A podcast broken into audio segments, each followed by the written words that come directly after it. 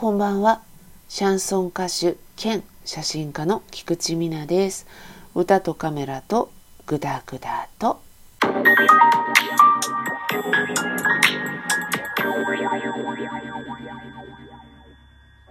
えー、先日からマイクを導入したわけですけれども皆さんどうでしょう？クリアに聞こえてますでしょうか？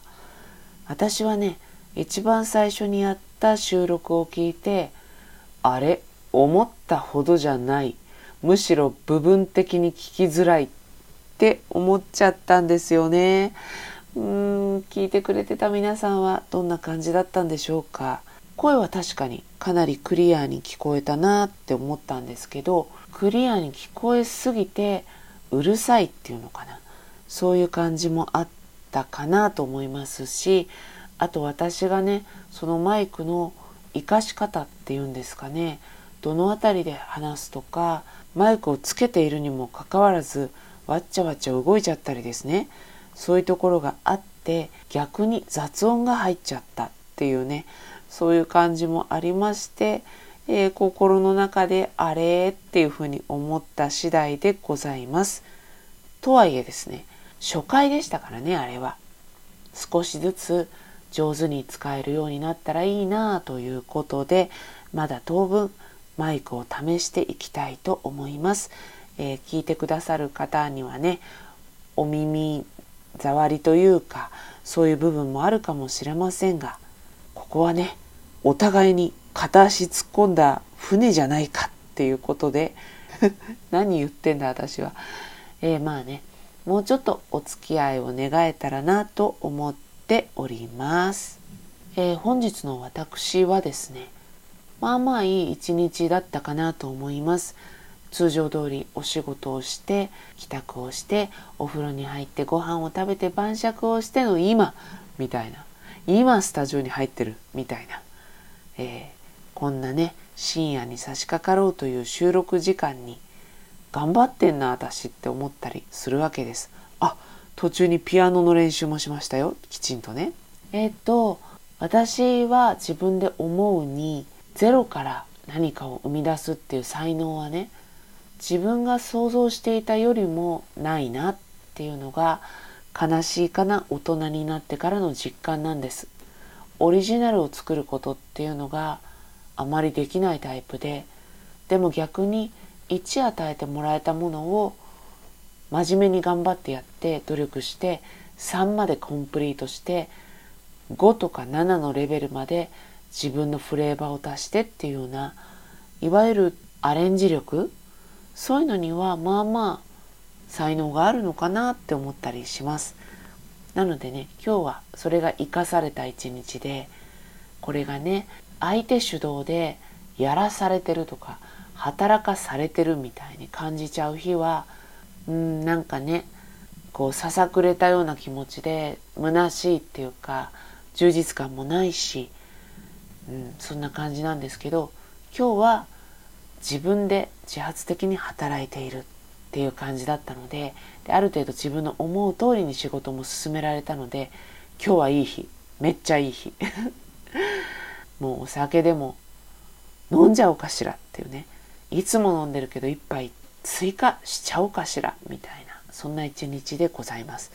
えー、案の定私追加のお酒焼酎ハイボールレモンを飲みながらお送りしております。だからこんなに一人でも楽しく饒舌に喋ってるんですけどねっていう感じですけど。すいませんなんかねチャランポランで。えー、話は変わってですよ。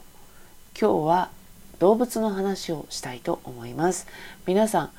動物好きですか？あのペットとか飼ってたりされますかね？私はですねまあ正直人並み？まあ犬とか猫は可愛いですやっぱり。でも爬虫類とかはやっぱりね相当苦手。無理ですね。ペット飼いたいですか？って言われるとこれもまたちょっと微妙でペットって保険効かないじゃないですかあの医療保険。なんかペット飼ってる人たちの保険っていうのは今できてるみたいなんですけど基本的にちょっと高額になるのかなっていう印象があってあと私がちょっと微妙に潔癖症なので猫とか犬だと毛が落ちたりとかする感じがちょっと、うん、どうかなって。つまりはそのペットが天寿を全うするまで責任を持てるかなって考えると今の私にはそこまで気構えがないなっていうことで現在まで生きてきてしまいました。なので飼ったことのあるものといえばメダカとかねそういうものばっかりででメダカも去年ぐらいまで飼育してたんですけどちょっとねあのお休みしてるっていう感じでございます。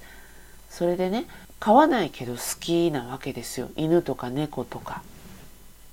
やっぱりめちゃめちゃ可愛いなっって思うんですけどペットショップの生態展示ってあるじゃないですか。ウィンドウで子犬とか子猫とかをこう生きた状態で展示してる。だからすごくこう冷やかしで見てる分には可愛いんですよね。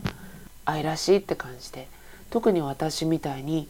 飼わないもしくは飼えないけど犬や猫は好きっていう人にとってはあそこは結構もう絶対見るぜっていう感じのオアシスなんですよね。動物園に行くほどのあれじゃないでしょ？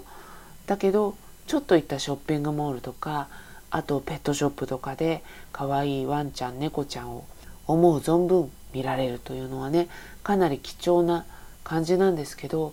でもあれって子犬とか子猫とかしかいないでしょ？つまり売れなくてちょっと大きくなっちゃった動物に関してはかなりの値下げで誰か買ってくださいってやるかまたはいなくなっちゃうんですよね。それはどこかで飼われてるんでしょうかね。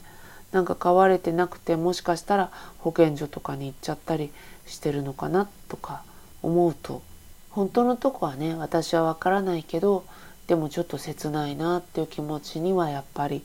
なるんですよね。あの四角い立方体みたいなマス目の中に入っていることが健全なのかどうかっていう目で考えるといくらね見てて楽しいって言ってもやっぱりちょっと違うのかなって思ったりしますよね。スペースもかなり限られてるしまあお散歩行ったりとか外に出したりしてるんですよっていうケアはちゃんとしてるんですよっていうふうにおっしゃるのかもしれませんけどやっぱりその展示じゃないとダメっていう気はやっぱり今になるとねしてきちゃいますよね。その可愛いっていうんで買ってどのくらいの人が最後まで面倒を見るんだろうとかねいうことを考えるとうーんどうなんだろうって思ったりはします。で生態展示は取りやめにしますっていうペットショップさんとか少しずつ増えてると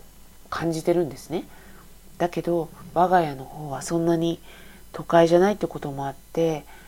えー、生態展示結構してたりとかあと生態展示始めましたみたいにそれがすごいでしょっていう宣伝に結構使われてるところがまだあって先日ですね割と新しいショッピングモールみたいなところを行った時にねペットショップがオープンしてたんですよ。今まであそこ何の位置だったですかね。なんかまあ、雑貨屋さんとか何にも多分関係ないところをこうリフォームしてペットショップができていたんですけどそこでねがっつり生態展示がされていて